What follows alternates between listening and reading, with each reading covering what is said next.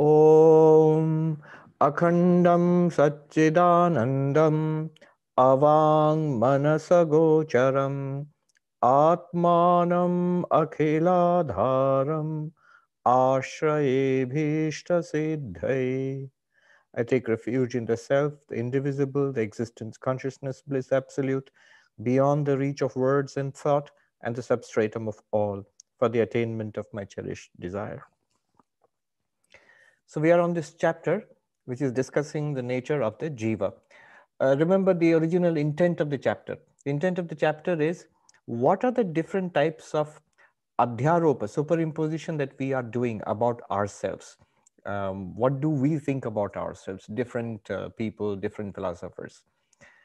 And in the process of this examination, we are, we, are, uh, we are going to uncover the real nature of the self. So that's what's happening in this chapter. It's also a very nice whirlwind tour through Indian philosophy. Different schools of Indian philosophy are going to come forward on one issue. Um, who am I? Um, the way to unlock this chapter, I mentioned it last time, we have to, uh, to keep three things in mind. One is um, Shruti, one is Yukti, one is Anubhuti.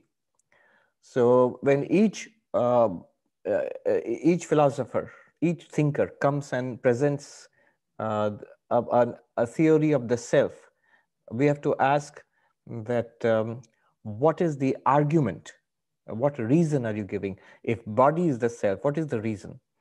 Um, then anubhuti, what experience? What experience can be called upon to support this position?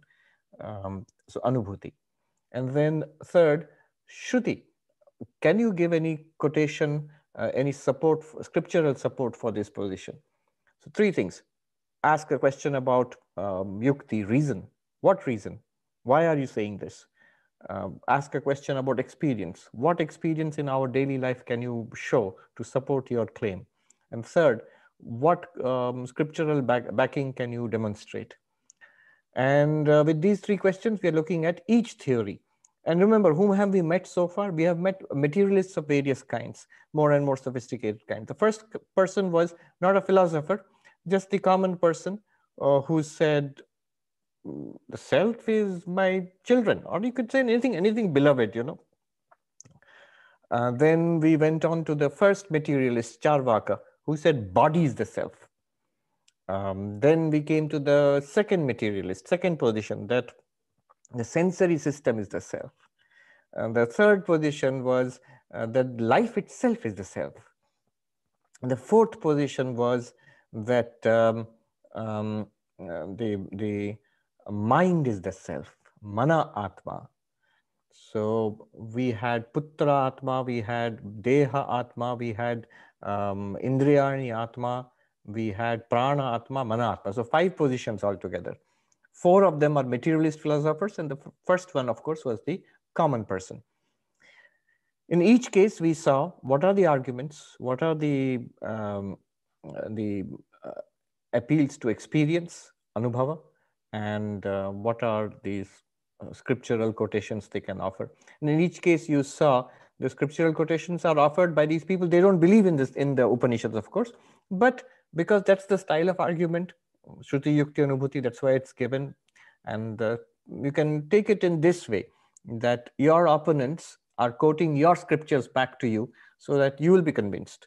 Uh, see, look, your scripture is saying, your Upanishads are saying, body is the self. And we know why all these things are happening because they are quoting selectively from the Upanishads.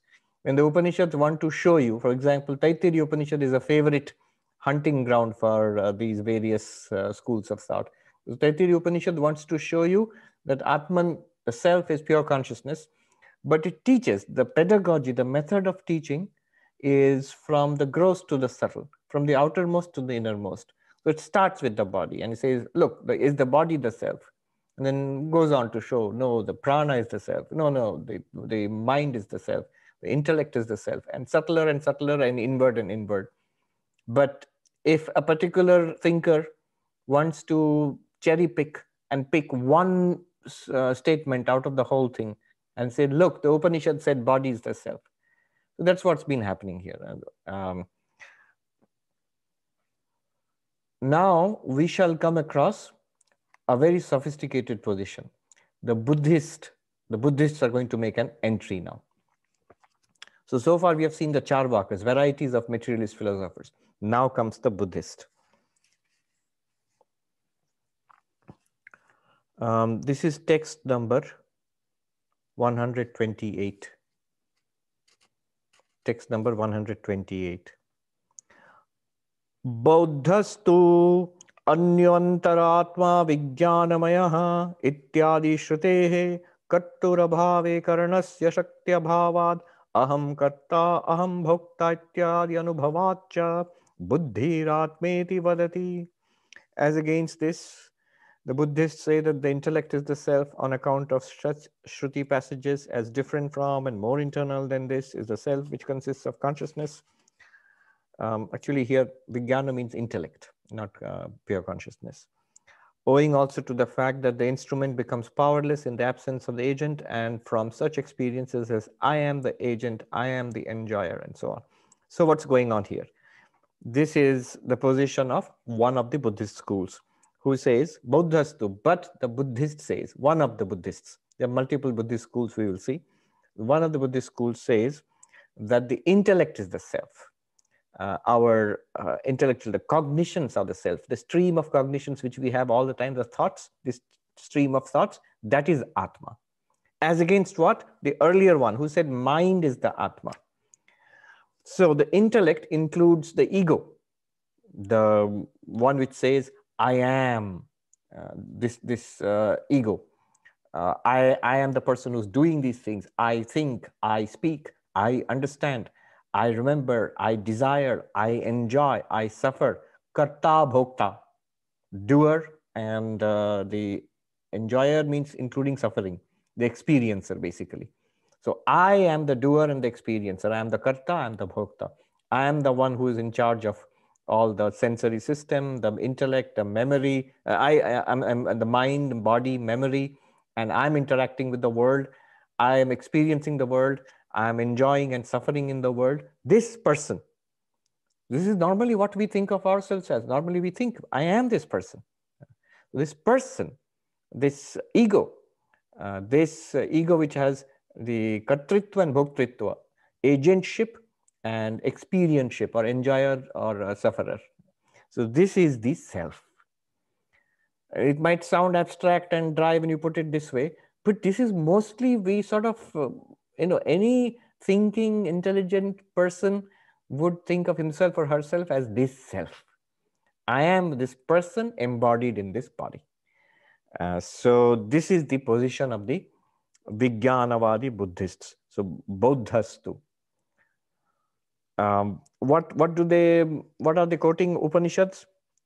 The usual suspect taittiriya upanishad. Because you know panchakosha viveka is going on. Annamaya pranamaya manomaya vijnanamaya. So we have come to vijnanamaya. Anyantaratma vijnanamaya the intellect is the self. The buddhist catches this. see this is what we are saying. And your upanishad is saying this. Um, give a reason. Without you the person there is no thinker of thoughts there is no operator of the sense organs there is no one to say that i am alive remember all those earlier theories mind, sense organs, prana. No one to say, I am this body. No one to say, my son, my daughter. All of that depends on you, the person. This, this karta and bhokta, this doer and uh, enjoyer or sufferer, this person. Without you, nothing will work. So you are the self. You, the person, are the self. This intellect is the self. This understanding, capacity to understand, which includes the ego, that is the self. Kartaham bhokta. And then what is the um, anubhava experience? Please show us where do we feel this? We always feel, I am the doer. I am the enjoyer. I am enjoying. I am suffering. Kartaham, bhoktaham, ityadi anubhavacha. And many such experiences we have throughout the day.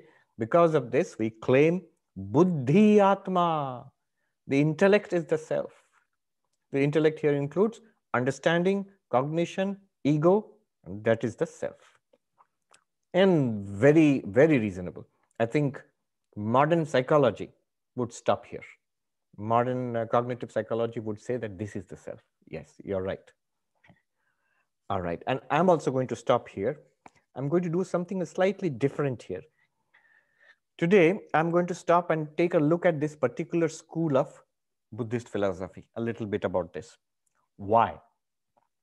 Well, first of all, one reason is um, that this way, what, what we are doing in Vedanta Sara, as I said, it's a very um, very superficial look at the different schools of Indian philosophy. We're just lightly touching upon each and moving ahead. So far, we have looked at the Charvaka, so we are moving ahead, fine. But now we are entering into some very sophisticated and ancient schools of thought. So, for example, the Yogacara Buddhists, whom we are dealing with now, we shall see. Vast school with lot of major thinkers, lot of literature, philosophy, um, ancient traditions, and there are millions of people who actually practice this philosophy now. Uh, and you know them. They are, um, you know, His Holiness the Dalai Lama and his followers. So this school of thought is one of the parts, two of them, Madhyamaka and Yogacara. So the modern Tibetan Buddhism is a synthesis of this, this school and another school, whom we shall see later. So this is very sophisticated, very ancient, um, and very deep. And it is uh, not fair to just touch upon it and go. on. we have we have seen what they are saying. Now we are going to dismiss it, and now we are going to go ahead. Instead of doing that, let's explore this school a little bit. Second reason why I'm stopping here is today is um, um, a little personal. so, I myself have an interest in Buddhism and uh, Buddhist philosophy. And last year at Harvard, I did study uh, to some uh, depth two courses in Buddhism. One was the Madhyamaka Buddhism, and another one was a general study of uh, classical Indian Buddhism uh, at, at Harvard. So I always had this intention of doing a full course, giving a full course on Buddhist philosophy, and I'd mentioned it earlier also. Um, so I had also mentioned it earlier that I would do it. I don't know when that will happen, but this is an occasion to uh, you know, do a little bit of it at least, a small part of it. So that's another reason why I'm stopping today and taking a little diversion. Not necessary. If you normally teach Vedanta Sara, you would not do this, what I'm going to do today. It's a little uh, diversion. Uh, what do you call it? Taking the, we're taking the exit here, a little stop and at the uh, gas station. Uh, so we're going to relax a little, take a look at the scenery and then go and go on our way. Okay. Um, so before we start, there was a comment here. Kishore Acharya says, Buddhists deny Vedas. Why should they refer to and accept comments from Upanishad? So, what do you think? I've mentioned it a number of times. Why are the Upanishads being quoted here? I just now I mentioned it. Yeah. For two reasons. One is that was the pattern of argument, not that the Buddhist would quote generally, but this is the way um, arguments were presented traditionally, Shruti Yukti Anubhuti. Why would Buddhists or Charvakas even? Even before this, we saw four Charvakas, and they all quoted from the Upanishads. Why? Um, so one reason is in argument, you your argument will be powerful if you can quote from your op- opponent's scriptures. See, your Upanishad is showing that body is Atma or intellect is Atma. So that is why they are quoting. Normally, they would not quote. Of, course, they are not interested. They do not accept uh, the Vedas or the Upanishads as source of knowledge, as pramana. All right, should we start? Okay, so what I'm going to draw upon here, um, so hold on, uh, you can make, keep writing the questions and comments. I'm going to speak at length for the next few minutes, and then we will see what discussion we can have. So what are we going to discuss here today? This particular school of Buddhism, which I'm going to take a look at today. And what I'm going to say today is based on mostly uh, what I've picked up from different books and, and uh, one course at Harvard last year, Professor Parimal Patil's course on classical Indian Buddhism. All right, I have to share my screen with you because there's a lot of information which I'm going to dump on you very quickly. So here goes. So now a Buddhist has made the entry. So who, who is this Buddhist and what are this what are the theories they hold and why are they saying that the intellect is Atma? Buddhist philosophy, the way if you if you see a Buddhist philosophy text, You'll see generally in ancient India, Buddhist philosophy was divided into four schools. Sautrantika, Vaibhashika, Yogachara Vijnanavada, and Madhyamaka Shunyavada. Now, these schools are related to the the two main streams of Buddhism. We know from our school studies that Buddhism was Hinayana, Mahayana, uh, the two main streams of Buddhism. Hinayana is not a good name. Hinayana means lower. The correct name is Theravada and Mahayana Buddhism. So Mahayana Buddhism and Theravada Buddhism are the names of the religion, but their core philosophy are these uh, philosophy. These are the schools of philosophy. Just like Hinduism, in that Vaishnavism, for example, is the name of the religion, but Vedanta, Dvaita Vedanta, Nyaya, Vaisheshika, these are the names of the schools of philosophy. Similarly, these are the schools of philosophy. Now, this is oversimplified. Uh, in fact, the school of philosophy which we're going to take a look at today is this one, the Yogacara, Yoga, or the full name is Yogacara Vijnanavada. But this is a bit oversimplified. Let me um, show you a more, um, let us say, comprehensive look at what Indian, what Buddhist philosophy was in ancient India. This is a much more uh, representative chart of actual Buddhist philosophy. So starting with uh, Siddhartha Gautama Buddha about 2500 years ago, from where his teachings were codified into the Sutta Pitaka, uh, the so Sutta Pitaka, Vinaya Pitaka, and Abhidhamma Pitaka. This Abhidhamma Pitaka is where the philosophical teachings of Buddhism are there. And from there, all of Buddhist philosophy has developed slowly. Now you can see how complicated it is. You can see so, so many schools of philosophy here. Now, so for example, if you want to teach Buddhist philosophy, uh, how would you design a course to teach this? So what we did in, uh, I can show you the path which we took uh, in uh, Professor Patil's class uh, in uh, classical Indian Buddhist philosophy. So in about 10 weeks time, 10, 12 weeks time, what we did was in the first week, just an introduction was there. And in the second week, we went to this philosopher Vasubandhu, whom we shall see today.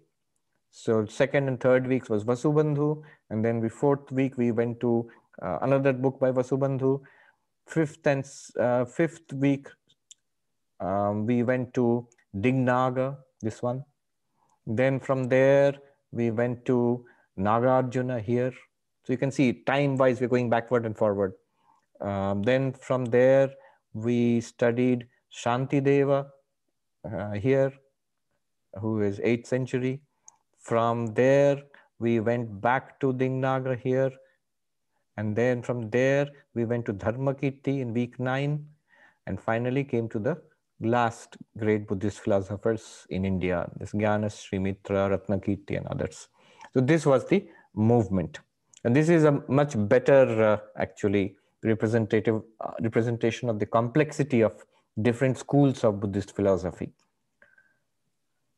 But back to our um, our topic today, the Yogacara Buddhists. So Vasubandhu. So what are we going to talk about today a little bit is this philosopher, he was a monk in Nalanda, Nalanda University.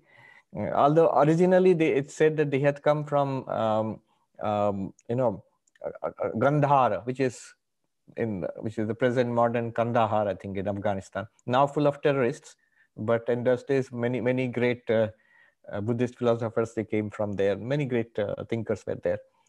So Vasubandhu and his brother Asanga, half brother Asanga, both were monks. Both were great uh, Buddhist philosophers in Nalanda University. And um, Vasubandhu himself is a is a very big name in Buddhist philosophy.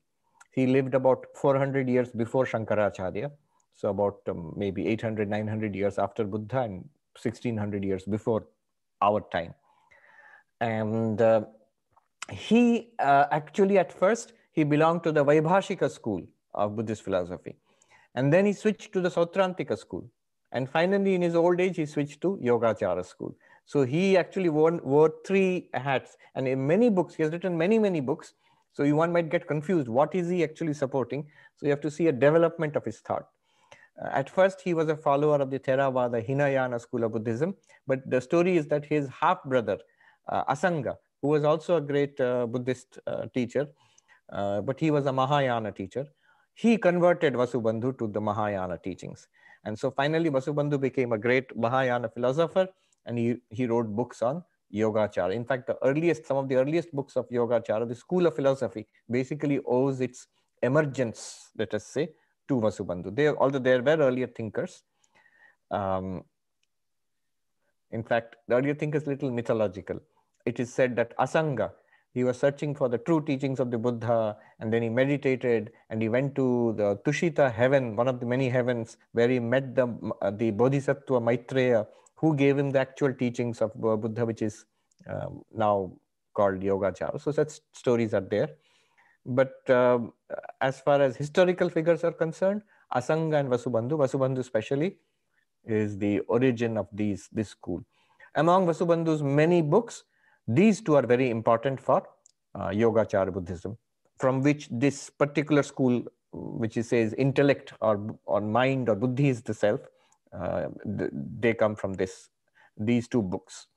Vimshatika, which, is, which simply means 20 verses, and Trimshika, which means 30 verses. So these are all these were in Sanskrit. And it's interesting. Many of these books were lost when Nalanda was destroyed and the Buddhism slowly dis disappeared from India. Um, Nalanda was destroyed about 800 years after Vasubandhu. But um, when it was destroyed, all these books were destroyed also. But they had already been transmitted to Tibet, thanks to Padma Sambhava and other great, Atisha Dipankara and other great uh, Buddhist teachers. And in Tibet, they had been translated into Tibetan language. So many of these books were reconstructed into Sanskrit from Tibetan. I have seen the reconstructions. So there are this Sanskrit and English translations, and they'll give the original Tibetan, the reconstructed Sanskrit, and the translation of the uh, Sanskrit. So, uh, so there's Vimshatika and Trimshika. Uh, and at Harvard, we had to study the original books. So those who did not know Sanskrit, they had to study the English translations of the Vimshatika and uh, those I knew Sanskrits and some other states. So we studied the original uh, things uh, of uh, original writings of Vasubandhu. So what does he say? His idea is that Buddhism has undergone three turnings of the wheel. Dharma Chakra Pravartana. Dharma Chakra Pravartana, the great teachings of the Buddha, three turnings of the wheel, uh, three major movements have been there in Buddhist thought. The first was, of course, Buddha's teachings where he taught about the Four Noble Truths. There is suffering, there is a cause of suffering, there is a release from suffering, and there is the way to be released from suffering. You know, suffering is dukkha. Cause of suffering, trishna or desire. Uh, release from suffering, nirvana. And the way to get release from suffering, ashtanga marga. So this is Buddha's teaching. And he taught the truth about anatma, no self. No self. No self means what we think that is a self I am this body and mind, he shows that they are they are not the self. You cannot be the self. These are continuously changing. They are composite. There is no such thing as the Atma in this body mind. So that was the first turning of the wheel. Then uh, the second turning of the wheel was emphasized or brought mm, to public knowledge by the great Madhyamaka teacher, Nagarjuna, who lived about 500 years after Buddha and about 400 years before Vasubandhu he emphasized shunyata, um, so emptiness. Not only there is no self, there is no world also. The world is also empty. What you think is that the world is there outside, made of actual, you know, like changing, but but real things are there outside. There's a reality that is also not real. Neither the self is real, nor the world is real. Sarvam shunyam, um, to put it very broadly or uh, in general. So this is um, this this was brought to it was emphasized by Nagarjuna in about first century uh, CE. Now this led to a problem that you know people misunderstood this teaching and it went into nihilism that nothing exists. Uh, Sarvam Shunyam means there's no reality at all. But that was not Buddha's teaching. So a third turning of the wheel was necessary, and that is this Yogacara Buddhism, which um, Vasubandhu is propounding. Um, and there's Vasubandhu is saying we must return to experience. It is true that uh, our sense of self, self is false. What we think as Atma, that is not true. That's not correct. We think that there's an external world really out there, a real stable world. That's also not true. It's empty, it's shunya. But what is true is that there is experience. We are experiencing the world, and that is due to consciousness. And consciousness is true. Yeah. So, consciousness is the truth of consciousness, reality of consciousness only, that is emphasized in the third turning of the wheel of Dharma, Dharma Chakra Pravartana. So, um, first turning, second turning, and third turning of the wheel, these are important developments in Buddhist thought. Remember, they all claim all of these turnings are actually due to the Buddha. Buddha has given all these teachings, but they have been emphasized at different times. It has become, it has been developed later on. But all the ideas are from Buddha. That is the claim. Um, one just point I'll make uh, here is this first turning. Um, this is where the Hinayana or Theravada Buddhism stops. This is what Theravada Buddhists in Burma or Thailand or Sri Lanka, um, then Vietnam, uh, they accept this as the uh, as the authentic teachings of Buddha, and the later ones they do not accept. And the Mahayana teachings including Tibetan Buddhism, uh, they accept all three first turning, second turning, and third turning. Now, so what does Yogacara say? So there's a the name, these are all different names, they all mean the same school. Yogacara. Why is it called Yogacara? Nobody knows. Uh, did they practice a lot of yoga, a lot of meditation? Maybe. But why specifically? Probably all of them meditated. Why only Yogacara? So the name is not very clear why they, these this school is called Yogacara. Another name is Vijnanavada, and this is more clear because they say that the self is Vijnana. The only reality is consciousness or mind. Another name also very clear, Chitta Matra, mind only. In English, this school is called mind only school. What do they say? What exists is in mind only. Whatever we experience is the world is in mind. So when you are experiencing a book, when I'm seeing a book, our common sense idea is here is a book and I am I am seeing it and I'm thinking about it. There is a book outside and there's a book in my mind which I'm thinking about. Yogacara says, Vasubandhu says, no, no, no. There is no book outside. There's no world outside. There's no such thing as outside itself. Everything is in your mind only. Everything is uh, is thought, is perception, is awareness, uh, and everything exists in the mind only.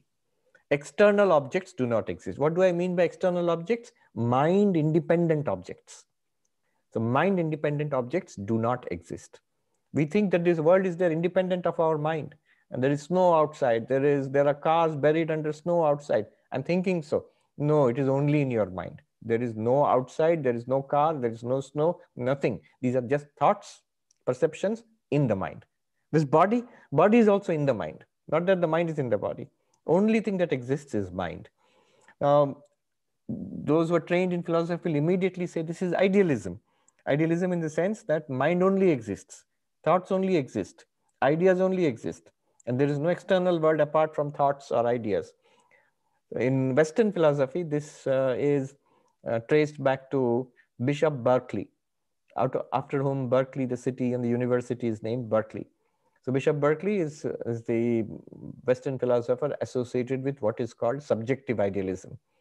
But more than 1200 years before him, uh, 1100 years before him, um, Vasubandhu in Nalanda University and given a very thorough um, argument and um, you know literature for subjective idealism from Buddhist point of view.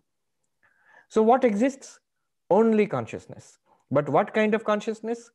Mm, don't immediately jump to Vedantic idea, like Satchidananda, pure consciousness, infinite. No, no, no. This is stream of consciousness, flashes of consciousness. So you are experiencing a book, one flash of consciousness. You hear a sound, another flash of consciousness. You taste um, uh, coffee, another flash of consciousness, and so on. A series of flashes of consciousness are existing. So nowadays in literature, this has become a well-known um, term, stream of consciousness. But this idea, uh, again, 1100, 1200 years ago, Vasubandhu, uh, and even before him, that the only reality is stream of consciousness. How many streams of consciousness are there? There are many, many such streams of consciousness, many such mind streams. Each one of us separate mind stream. So what does Buddhism do? These mind streams are polluted. There are many kinds of negative thoughts, unhappy thoughts, suffering is going on. So Buddhism purifies these mind streams until only it becomes a stream of pure consciousness that is free of suffering, and that is nirvana. This is the basic idea. So in his book, Vimshatika, um, which we struggled with, I remember, I had to do assignments, studying this and then making notes about it and writing essays about it. So what does he say? It's only 20 verses, but on that Vasubandhu has written a commentary, Vimshatika Vritti, which he explains what it means. So in that, basically he says that in Mahayana Buddhism, remember, he changed from the Hinayana Theravada to Mahayana. So he says in Mahayana Buddhism, reality is consciousness only. And the words he uses for consciousness only is Vigyapti Matra. Literally, this is uh, what he says in Sanskrit. In Mahayana Buddhism, reality is Vigyapti Matra. I'm sort of slightly paraphrasing. Then, very clearly, he says that Chitta, Manas, Buddhi, Chit all are synonymous. Immediately you will see the difference with Advaita Vedanta. We have been studying this in Vedanta Sara. Definition of Chitta, definition of Manas, definition of Buddhi. None of these are pure consciousness. These are all activities of what? Of Antakarana, of the inner instrument. They are part of the Manomaya Kosha or Vijnanamaya Kosha. But Vasubandhu does not distinguish between them. For him, all that is going on inside thoughts, feelings, emotions, ideas, they're all part of the same stream, and that is the only reality. He is not, this is very important for Advaita Vedanta, he is not distinguishing between mind and consciousness. That is the thing. All right, so what has he said? His argument is this there are no external objects. Why not? So, in the beginning of that book, Vimshatika, the first seven verses, he says external objects are not necessary to explain experience. See, everybody has to explain experience. Uh, if I'm seeing chairs and table and people and computer, whatever your philosophy is, you have to explain it. Um, uh, Charvaka will say, those are the only things which are there. What you see, hear, smell, taste, and touch, that's real. Advaita Vedanta will say they are all names and forms projected by Maya. Only Satchidananda is real. What does uh, Vasubandhu say? These are all stream of consciousness. These are flashes of consciousness, different instances of consciousness or thoughts. Um, and you don't need, you're seeing a computer, there's no need, actually don't think that there is a computer external apart from your thought, apart from your perception. Now there are objections. So these are, I'm just summarizing what he has said. Three objections are taken up. Objections by whom? Those who say, no, no, there is, there is a real world. What are you saying? World is there. My house is there. My car is there. My body is there. Uh, what are you saying? It is all in the mind. So three objections I'm saying. Three kinds of objections. One is spatio-temporal location, which means how do you explain that this world is spread out before me unless there are external objects, there is space and time. If everything is in the mind, then why does it appear that there is space? Some objects are near, some are far. New York is here, um, Los Angeles is on the other side of the country, and India is far away. Time, uh, space difference, time difference. Certain things are in the past, certain are present, certain will be in the future. All these are possible only when there are external things. How are you saying that it's all in the mind? Uh, second, objection, shared objects.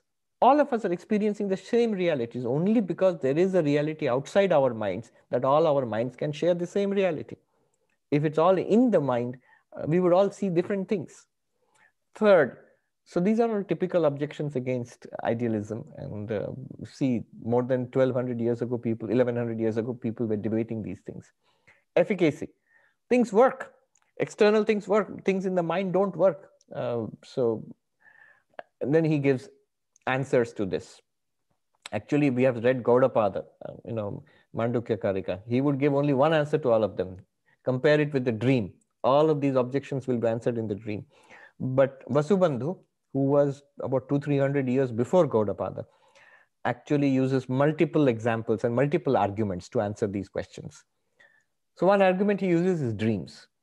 He says that um, in dreams also, you see human beings are there, gardens are there, fountains are there, mm, there is movement, there is action, there is space. Some things appear to be near, some things appear to be far. There is time. Some things happened earlier, some things happen will happen later. Some things are present. Spatio-temporal location is there in a dream also. So in, a, in the mind also, there's exactly the same thing can appear. It does not require external objects. Second objection, how are we all uh, sharing the same kind of um, uh, sh shared objects? Of course, dream is the best example. In dreams also you see many, um, many people and they are all sharing the uh, same uh, shared reality. And today virtual reality is there where there is nothing, there is a common reality which does not exist in the physical world, but different people can share the same reality. Um, but these are subtly different examples. Vasubandhu gives a peculiar example, which seems unnecessarily complicated, but I'll tell you why he does that. What is his example? Remember, what is the objection? That uh, we may see a shared object. All of us may see something, and yet it is only in the mind. Uh, that is what Vasubandhu wants to prove. The objection is if we are all seeing something, it must be outside the mind. That's why all different people are seeing the same thing. Uh, Vasubandhu says, no, I can show you an example where different minds are seeing the same thing, and yet it is in their mind. It's not actually there outside. So the example he gives is complicated. He says, so hell, there are beings, there is hell, there are multiple hells, there is hell. There are beings suffering in hell because of their past karma. And remember, they're all minds. So the minds are experiencing suffering in hell. And in hell, there are demons. And the job of these demons is to make us suffer. If we are in hell, all the people in hell have to be tortured because of their past karma. So there must be somebody to torture. So the torturers are these demons. So the demons are torturing the people who are in the unfortunate people who are in hell. Now he raises a question. These demons, um, they are there. Why should they be in hell? Because they have not done anything bad. Only people who have done something bad should be in hell. And yet these demons, it's their job to torture people. So they have to be in hell. So obviously they don't deserve to be in hell, yet they appear to be in hell. So they must be a shared imagination of those who are in hell. It's a little convoluted. Therefore, all those people who are in hell, they are experiencing these terrible demons who are torturing them. He gives a very vivid description of those demons, very science, science fiction type of description. They're like mountains of steel rushing through the air and showering arrows at you. So that it's that's so uh, you know sci-fi today. So these demons, they are not actually there because they don't deserve to be there in hell. And yet all those people in hell are experiencing those demons, are being tortured by them. So there must be a shared hallucination of all those people in hell. Therefore, something can be shared and yet be only in the mind. That is the um, example he gives. Now you might say, why such a complicated example? Why not? I was just thinking about it. Uh, why not the Advaita Vedanta example? Our dreams. In our dreams, there are um, we are all there. We are all enjoying a cup of coffee. Um, and so all of us, you know, I, I, am there, my friends are there, we're sitting and so there is the um, coffee cup uh, and, and we are all drinking coffee. And so there's a, there's a shared reality. Nobody says it's on, only in your head. The problem is that kind of uh, example will not work for Vasubandhu. It works for Advaita Vedanta. Why? Advaita Vedanta wants an example which will show there is one consciousness in which a variety can appear. And there can even be a sort of simulation of a shared reality, but behind it is one consciousness. After all, what is a dream? When we wake up, when we wake up from a dream, all the people in the dream, all those supposed subjects in the dream are nothing other than the imagination of my one mind. But that will not do for Vasubandhu because he wants there to be different minds who share a common uh, imagination. I'll leave it at that. If you have uh, doubts about it, you can ask me later. Another example is efficacy. Uh, how, if it's all in the mind, how do things work? Um, he says things work. He gives examples of dreams. You know, if you have a dream and you wake up and you are, it has an effect on your waking uh, experience also. Or a sleepwalking. Sleepwalking is a modern example. He didn't give the example of sleepwalking. Um, then he goes on to consider if there are no external things. Problem. Buddha himself spoke of external things. So there are monks and uh, there are lay people and there are cities and there are people who are suffering. All these things Buddha spoke about. So why did he speak about it if there are no external things? And his answer is a classic Buddhist and similar thing which we do in Advaita Vedanta. There are two levels of truth. The Buddha spoke at two levels of truth. There's an ultimate reality which he wanted to convey, which is that it's only consciousness only. But to convey it, you need to speak in the in the language uh, in terms which ordinary people will understand. So his, his answer is it's pedagogical, it's, it's methodological. Buddha spoke about as if external objects exist so that we can understand. It is a kindness to us. It's a skillful way of teaching. If you only said there's only consciousness, nobody would understand. It's just like in Advaita Vedanta, if you say there's all Maya and Brahman is the only reality, then why does Shankaracharya or even the Upanishads, why do they talk as if there are things in the world. There's a world, there are people. It's because otherwise you cannot teach. Then uh, he goes on. So his approach is very interesting, Vasubandhu. His goal is to prove there are no external objects, it's all in the mind. There is only consciousness, Vigyapti Matra. So the way he does it is first, he shows just mind only can explain this world, as he just showed whatever your objections are, he can answer. There's no need to talk about external objects. Only through thought and uh, our um, you know conscious experiences, that's enough to explain the external, our experience. That there's no need for any external world. The second move he makes in the Vimshatika is that um, your whole theory of an external world is incoherent. He says, suppose you say there are external objects. What are they made of? So the physics of that time, there were different kinds of theories. One was his main target was the uh, his erstwhile, you know, uh, comrades, the Sautrantika and Vaibhashika philosophers, who analyzed all of experience into uh, atomic facts, which they called dharmas. They had a list of, I think, 75 dharmas or something. Or the Nyaya Vaisheshika philosophers, the Hindu philosophers, Nyaya Vaisheshika philosophers, who said there are there is an external world and all physical things are made of atoms. What are atoms? Vasubandhu asks.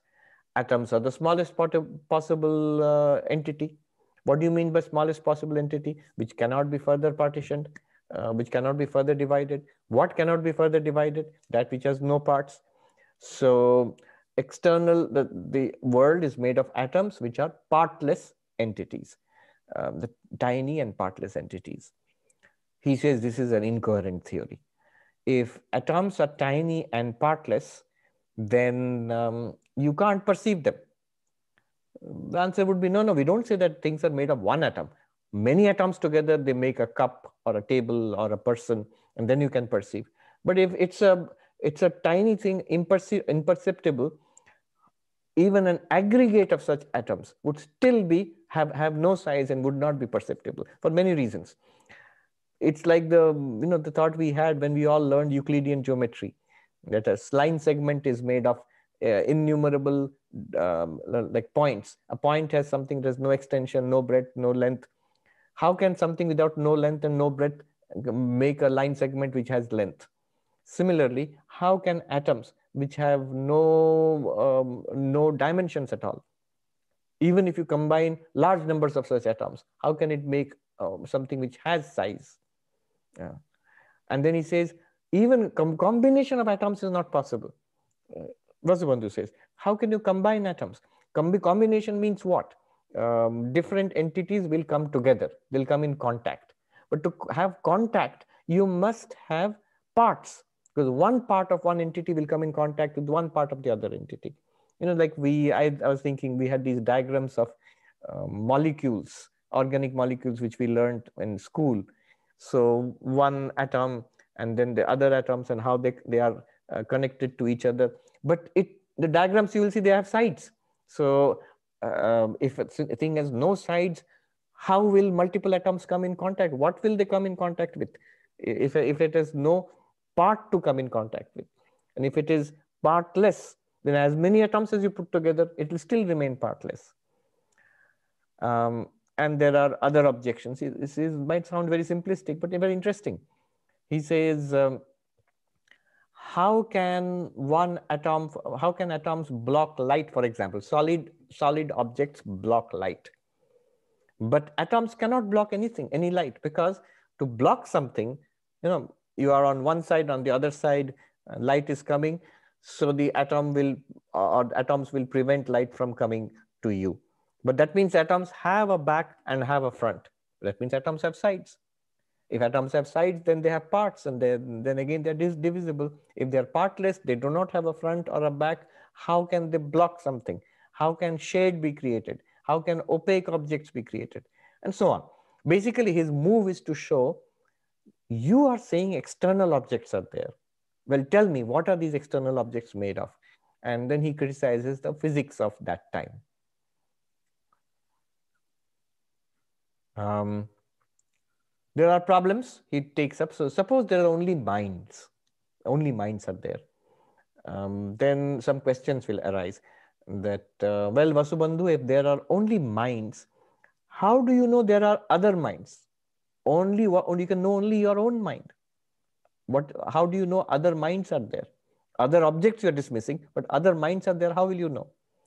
Second big problem will be how will you distinguish between um, truth and falsity? between the real and the unreal. We can distinguish now. If I imagine there is something, suppose I imagine a cookie in my mind and I see a cookie outside. Will I say there are two cookies? One in the mind, one outside. If everything is in the mind, you can say that there are two cookies. Um, but we, when we say there are external objects, I say external cookie is the real cookie and my imagined cookie is not a real cookie. And therefore, there's a difference between real and unreal this difference will be erased if you just say everything is in the mind. And then finally, the question of moral responsibility. One can murder a person in the mind. It's not immoral. It's not a sin. Uh, you cannot be prosecuted for it. But if everything is in the mind, then actually um, killing somebody or something outside and imagining that in the mind, it will become equal. Because according to you, everything is in the mind, everything is imagination. How will there be moral responsibility? What is right and wrong?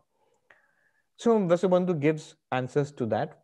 Very quickly, I'll just say what he says, and I will not go into the details. Um, so other minds, Vasubandhu says, yes, there are other minds. He has to do this. Um, I mean, so for example, the Buddha taught um, nirvana and liberation from sorrow. So therefore, there must be some people who are in bondage, some people who need liberation. Uh, so the, it is taking into account other minds. But that's not an argument. I mean, that's just the Buddha taught. From his perspective, it's an argument. The Buddha taught, and it's clearly that there are multiple minds. But he gives some argument also. The argument is that my experiences are not enough. Uh, um, my experiences are so varied that only the happenings, the cause, cause and effect of one mind is not enough to explain it. Um, I did. Not, I'll go outside and suddenly see there is a package from Amazon. Now, I did not imagine it. I suddenly came upon it. So obviously some other activity has been going on outside my own mind, maybe. So the, there are, so that, that kind of activity is going on in other minds. So if multiple minds are there, how is it that they are sh uh, sharing the same experience? Uh, he says, because they have shared karma. They have shared karma, that's why they are sharing the same experience. Isn't that too much to think that, um, say right now, we have so many people here and we have all, all, all gathered together uh, for this class. Do we all have the shared karma of imagining the same class in our each of our minds? Not impossible. Suppose um, people go to a film hall, hundreds of people, thousands of people in a cinema hall. All of it is fiction, but they are all uh, enjoying the same fiction or read a storybook. Millions of children reading Harry Potter. So they are all having the same fictional experience in their minds, shared. Um, distinction between real and unreal. Uh, he says his answer is very interesting. He says, I don't care. because ultimately all your so-called real unreal your real cookie outside and unreal cookie in the mind they're both unreal ultimate reality is consciousness only so his point is very interesting he bites the bullet there moral responsibility he says yes there's a difference. The answer is in intensity. What is seems to be inside is less intense. What seems to be outside external is more intense. And so the moral effect of the karma of doing something actually outside will be much stronger than just imagining it so-called uh, in your in your mind. Although both are ultimately in the mind only. Um, he goes on in the trimshika to talk about three natures. Every entity in the universe has three natures. One is appearance false. He calls it parikalpita swabhava, three swabhava, three natures, every entity. So this, uh, this uh, say uh, um, an apple, it's an apple, it's sweet, it's red and, um, and juicy and crisp and ripe. All of these are um, imposed by my thinking upon it. Parikalpita swabhava. Deeper than that, more real than that is the paratantra swabhava that every entity, this comes from the Buddhist idea of dependent origination. The um, all things are, arise depending on causes and conditions. So it's many causes and conditions have come together to give you the appearance of this apple. But even that is also not the ultimate truth. The ultimate truth is what he calls parinishpanna swabhava, the absolute nature of a thing, which everything has, and that is nothing other than consciousness. So it's consciousness appearing as the Paratantra Swabhava and finally appearing as this fabricated Parikalpita Swabhava. Parikalpita means imagined. Imagined by whom? By us. What's it really? It's just causes and conditions um, which, have, which have come to, um, together. Uh, what is the dependent origination? What is the Buddhist term for it? Um, the uh, I, I forget, very important. So um, and even if you investigate that further, you will end up with the parinishpanna swabhava, which is consciousness. Okay, sounds a lot like Advaita Vedanta. Is it like Advaita Vedanta? No. Here, the Yogachara Buddhist Vasubandhu is not distinguishing between um, the movements of the mind, the vrittis of the mind, and consciousness. See, according to Advaita Vedanta, pure consciousness. And because of Maya, this mind appears. Pure consciousness is reflected in the mind as Chidabhasa. The mind is continuously moving. Vrittis in the mind are coming and going very fast. And Chidabhasa, the reflected consciousness, is illumining each vritti as it comes and goes. There flashes. And this series of flashes is what Vasubandhu calls the Atma. He's not at all talking about the pure consciousness. It is like you look at your face in the mirror so your original face is there, which you're not seeing directly. But what you're seeing is the mirror and the reflected face.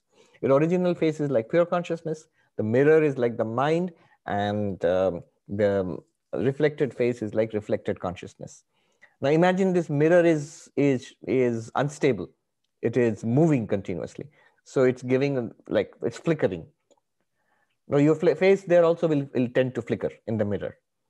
This series of flickering faces is what Yogachara Buddhism or Vasubandhu calls the self. Uh, this is the self. There is no self other than this. Okay, so this is their position. Is it Advaita Vedanta? No. Advaita Vedanta is saying that the real self is not the mirror, real self is not the reflected face, the real self is the original face, which uh, Yogachara is not talking about. Shankaracharya, in his Brahma Sutra Bhashya and other places also, strongly attacked Yogachara Buddhism. This Yogachara Vijnanavada Buddhism, Shankaracharya strongly attacks it. Even before Shankaracharya, Kumarila Bhatta, a great Mimamsa philosopher, in his uh, essay, it's part of a larger book, um, in his essay, uh, Niralambanavada, Niralambanavada, uh, where he examines that all cognitions are there without any external support, without any external object. We are only having these experiences in the mind. Is this a valid uh, theory? So he, he examines it and very forensically, he takes apart Vasubandhu's arguments. He just tears it apart. So there are many, many uh, objections to this kind of thinking that the world is in my mind. And in each, we are all different minds only. There are no external objects, only in the mind. So this thing is attacked by Kumarila Bhatta and later on by Shankaracharya. He says, we are not saying that. Advaita Vedanta says, clearly there are minds and bodies and external world. People are surprised. They thought Advaita, uh, Shankaracharya would support this. No, this is very different from Advaita Vedanta. It seems similar. That's why it's important to distinguish it. Advaita Vedanta, as we saw in Vedanta Sara, um, after Maya, you know, the five subtle elements have been produced, five gross elements have been produced. By the combination of the subtle elements, minds have been produced. By the combination of the gross elements, bodies and external worlds have been produced. They are interacting. There are many bodies, there are many minds. There is an external world. The minds are experiencing the external world. All of this is going on, and this is all nothing but Maya. And under, underlying Maya is the ultimate reality, Satchidananda. That is what Advaita Vedanta is saying. While Vasubandhu is saying those minds are the reality and there's no external world. That is all in those minds. Again, so is this how it stands? If you push it further, I will not go in and deeper into this. Actually, if you ask Tibetan Buddhists who practice today, the mind only philosophy of uh, Buddhism, they will say, no, no, this is also not uh, an accurate reading of, of uh, mind only Buddhism. If you go deeper, what Tibetan Buddhism today says is, is they have a synthesis of Madhyamaka Buddhism, which we will see in the next class, and this mind only Buddhism. And the synthesis is very close to what Advaita Vedanta is saying. It is uh, almost the same thing. It's not saying that these thoughts are the ultimate reality. So, dare it. Uh, I'll stop there and let's see what the reactions are. And we can take a few questions.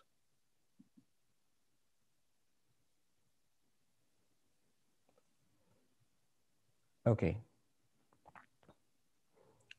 What is the difference between anubhuti and anubhavam? Same thing, experience. Shesha is asking, sometimes I feel that I'm experiencing my experience, experiencing the understanding. Is that experience of experience the self, Maharaj? Should I travel deep into that, realize this? No. That experience of experiencing, that is basically what you call introspection. Um, Nyaya philosophy has uh, a term for it. They call it anuvyavasaya um, you have an experience and you reflect back upon it. I i see a book and then i know that i see a book. So this is reflecting back upon our experience. That's also not the self. That's the mind thinking about another content of the mind. You have a perception direct perception then you use the mind to think about that direct perception. Both are lit up by the self. The self is not an object. The how do you know?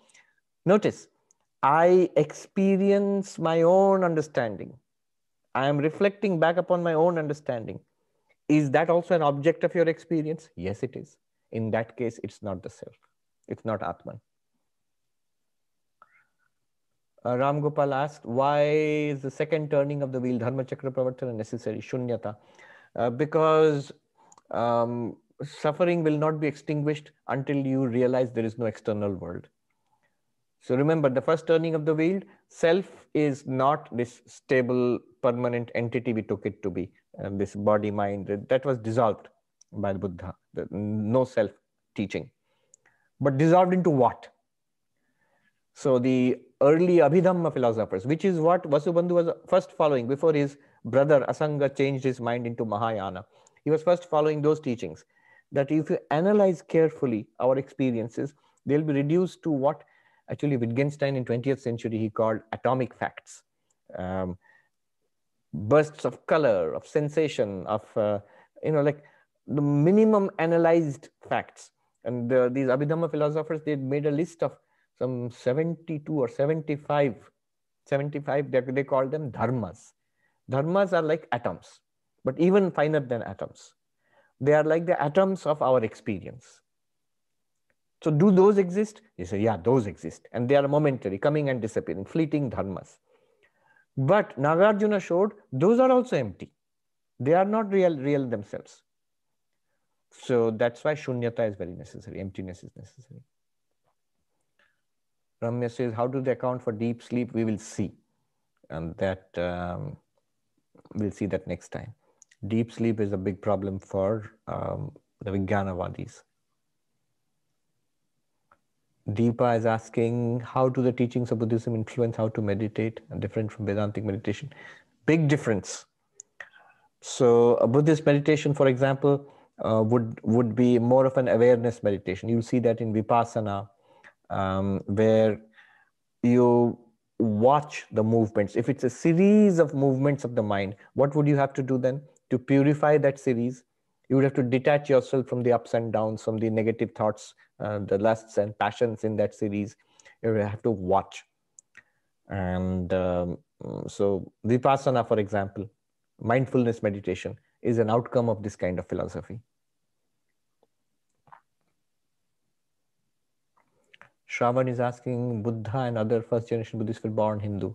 What was the reason for this completely new religion to emerge in a country which had a very established religion, Hinduism? Hinduism, by this you mean the Vedic Hinduism. But remember, there were many, many teachers at that time. Um, this very clearly defined idea we have Hinduism versus other religions, that was not there. It was just religion, dharma. It was not clearly distinguished. There are other religions you know there was no census. Are you a buddhist or a hindu or a jain? Um, so there was all these teachers who were there and teaching at the same time. During buddha's time the discussions itself you see multiple teachers are there including materialists are also um, sankhyan teachers were there yoga teachers were there so one reason which is given for the emergence of buddhism is the buddha's rejection of the karma kanda of the vedas that uh, one is the Buddha's great heart. He um, he could not bear so much animal sacrifice in the name of religion, so much ritualism. He rejected all of that. Swami Vivekananda, in fact, was very clear that what the Buddha taught was the pristine uh, religion of the Upanishads. Modern scholars may not accept this, but truly, the more deeper you go, especially when you study I have seen. I, this is what I studied at Harvard last year, and also Madhyamaka Buddhism, the Tibetan variety of Buddhism. It comes very close to Advaita Vedanta. So, if this is what the Buddha taught, or at least implied, then it's not very different from uh, Advaita. Um, in fact, one interesting thing I'll tell you, I didn't mention Vasubandhu. You'll be surprised to know at the end of the Vimshatika, he says, then what is the result of all of this? He says, by this way, the Buddhas realize the true Atma. He uses the word Atma. Immediately, modern scholars are, I'm seeing this book by Amber Carpenter, who is a professor here. So immediately she uh, jumps in to clarify. Oh, is this the Brahminical self, Atma of Hinduism? No, no, no, no. This is something different. Doesn't matter. But Vasubandhu's own word, by this, the Buddhas come to an understanding of Atma, the reality of the Atma. But what is that reality of the Atma? It is consciousness only. But what is that consciousness only? There, Vasubandhu is, seems to be different from Advaita Vedanta. Rama is asking, what is the difference between mind only school and Drishti Shrishti Vada of Advaita? Ah, I was hoping nobody would ask this. Not much. Only thing could be that the consciousness in Drishti Shrishti Vada and the consciousness that the mind only school is asking about, is talking about, these are two different conceptions of consciousness. But reality being in the mind in Drishti Vada and reality being in um, the mind in Yogacara, not very different. Though we insist that they are different, but they're actually not all that different. There are subtle shades of difference, you should ask this question. We are going to have a very interesting talk on Drishti Shrishtivada. I've invited Professor Timal Sinha, who is an authority in this subject. He's going to give a talk to all of us uh, on Drishti It's a very radical, advanced form of Advaita next month. But this question you can ask him. Rick Archer says the only explanation of intersubjective agreement that makes sense to me is the existence of a cosmic mind. That is true. That gives rise to the universe. And it is what it is, however we, we may or may not experience it. True. Only thing is because they're committed non-theists, the Buddhists, they don't want to commit them to, themselves to any kind of cosmic being. So they will say there are multiple mind streams, but one cosmic mind stream of which all these minds are part, like the Vedanta talks about the Hiranyagarbha, that they don't want to com- commit themselves to. The moment you commit themselves, commit yourself to a cosmic mind, then why not a cosmic self, which becomes God? So poor Vasubandhu, he has been driven to accepting Atma. Now you want him to accept Ishwara also. Then where is Buddhism left? Rick says, if an ant, Pratitya Samutpada, yes, I keep forgetting this term. Most important term uh, in Buddhism, if you want to learn Buddhist philosophy, dependent origination, Pratitya Samutpada, which, is, which means dependent origination. It simply means causes and conditions. This arising, that arises. This not arising, that will not arise. Rick says, if an ant, a bird, or a dog, and a person all perceive the same tree, do they have shared karma? Yes.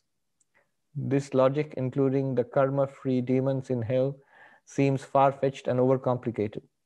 Simplicity rules. It is true. I would agree with you. There are problems with this, um, you know, this halfway house solution, which Vasubandhu is proposing here. Ram Gopal says, how does Vasubandhu's theories correspond with Buddha's second sermon on the not self? I don't remember second sermon on the not self, but they would all claim first turning, second turning, and third turning of the wheel. Um, the Madhyamakas and the Vijnanavadis, they all claim that the original teachings are all from Buddha. And the Buddha implied this, or the, he taught this. The Prajna Paramita Sutras were given later. Um, though they were given by Buddha, they were not revealed to the masses because the masses were not ready for them. And they came later. For example, Nagarjuna got his um, uh, ideas from the Nagas who had kept the teachings of the Buddha hidden so many centuries until humanity was ready for it. So that is the uh, storyline of the Mahayanists. And the Theravadin, if you ask them, they'll say these are just made up by the Mahayanists. These are not the teachings of Buddha. They accept only the first turning. How is Pratyabhijna memory explained in the Yogacara model? Yes, memory uh, is a problem for all Buddhists. But uh, what they will say is each instant of cognition arising and then disappearing leaves a trace in the next instant. And this trace is what is generating memory. But this is a weak point. This is where the Kashmira Shaivas enter to demonstrate the existence of Atma based on memory based argument. Um, Ramya says, pranams on this auspicious occasion. Okay, so it's in India, it's um, the fourth, Swami Vivekananda's birthday. Yes, so it's here, it's still one day, we are still behind. Then Shiva Priya is asking, deep sleep experience is not under conscious control, waking experience is in conscious control too. Rama is asking what is meant by pure stream of consciousness. So instant, um, a series of consciousness instances uh, instant consciousness, uh, Vijnana Dhara, uh, without any negativity associated with it. So each consciousness burst has a content. So I have, I have a burst of consciousness and the content is this book. Next, the content is maybe a burst of pain. Another maybe a burst of desire. Now, if this, con this consciousness stream is uh, there, but without these negative contaminations, that is pure regarding Krishnamurti says regarding Buddhism rising a separate teaching compared to Hinduism. Most of what much is for conventional Hinduism is so different even from Vedanta. Modern Hindus would be shocked by many ideas of Advaita. That is true. But I will say this much Advaita Vedanta uh, and in general Vedanta is non destructive. So in Advaita Vedanta, you don't reject what has gone. Do you reject ritualism? Do you reject bath in the Ganga? Do you reject uh, Tirtha Yatra pilgrimages? Do you reject worship of images? Do you reject bhakti? No, none of it. All of it is harmonized as helpful. Uh, so there's one way I get a wonderful insight and everything else I throw out before it. That's one way of doing religion. So some, some religions have done that. But in Hinduism in general, in Vedanta and Hinduism in general, all the preceding stages are kept. Nothing is rejected. You build upon it. You may relegate it to a lower level, uh, but uh, it is not rejected as, as wrong or unhelpful. Okay, so I see hands up. Dimitri. Uh, good evening, Swamiji. Yes. Uh, I wanted to ask a question about the proof. Like, isn't it like in order to prove something, one to have one needs to have a first-hand experience of whatever it is.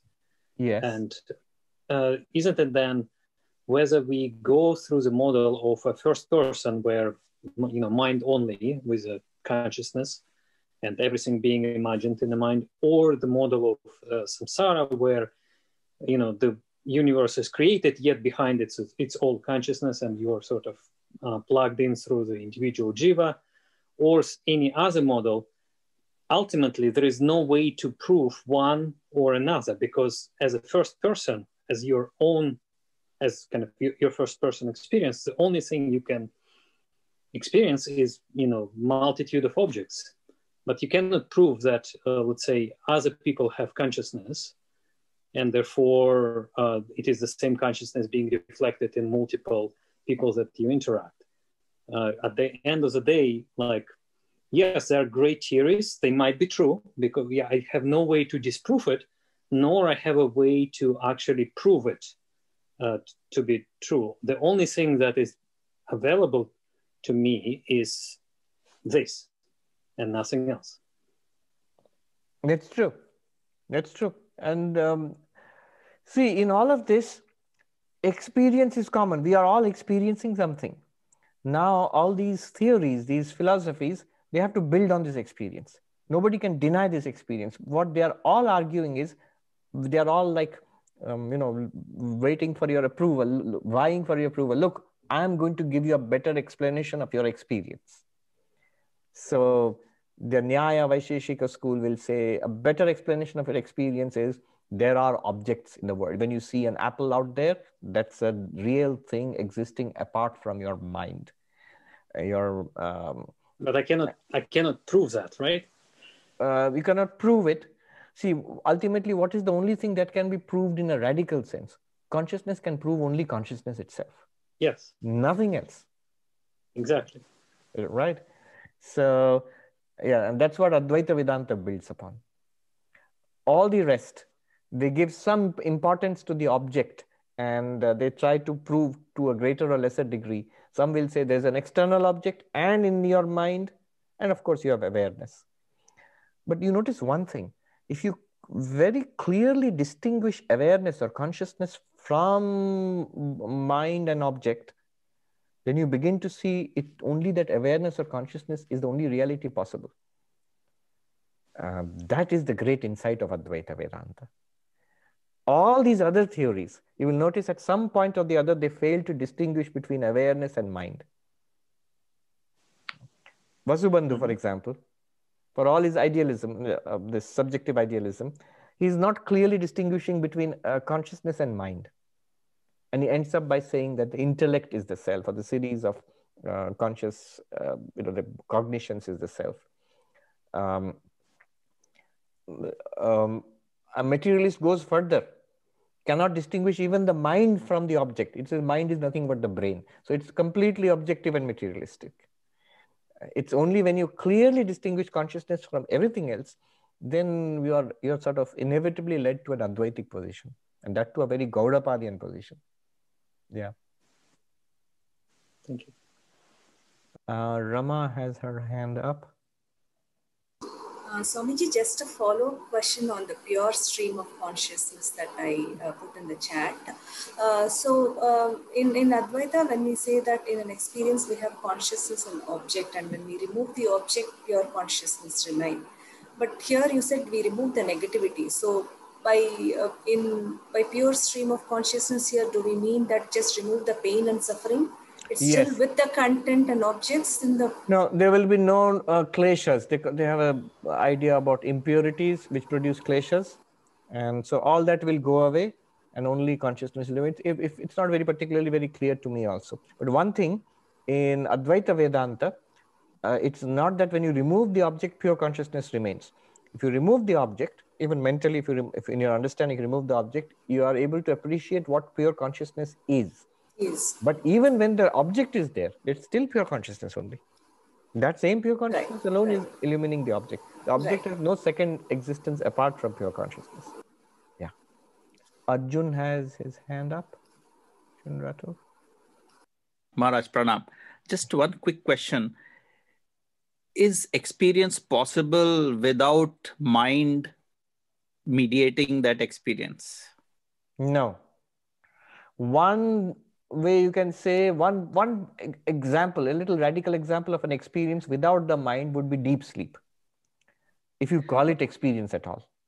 But there also kind of mind is not dead. It's still there. It's just inactive, right? Is Right. that oh, Right. okay? Thank you. Ma. Right. Anubhuti, experience, anubhava is basically two things consciousness plus vritti. Vritti means an activity of the mind. So, this is what gives anubhava. And if you just keep it at these two and give equal reality to both, you will end up with Sankhya. Prakriti and Purusha and Prakriti, consciousness and uh, matter. The most sophisticated, the final, the, the cutting edge of matter is the vritti of the mind and that is illumined by consciousness. That is Sankhya. But Advaita Vedanta says even that vritti of the mind, the mind, its vrittis, all of those are nothing but products of Maya. And Maya is nothing other than consciousness. So all of that which consciousness experiences is not other than consciousness.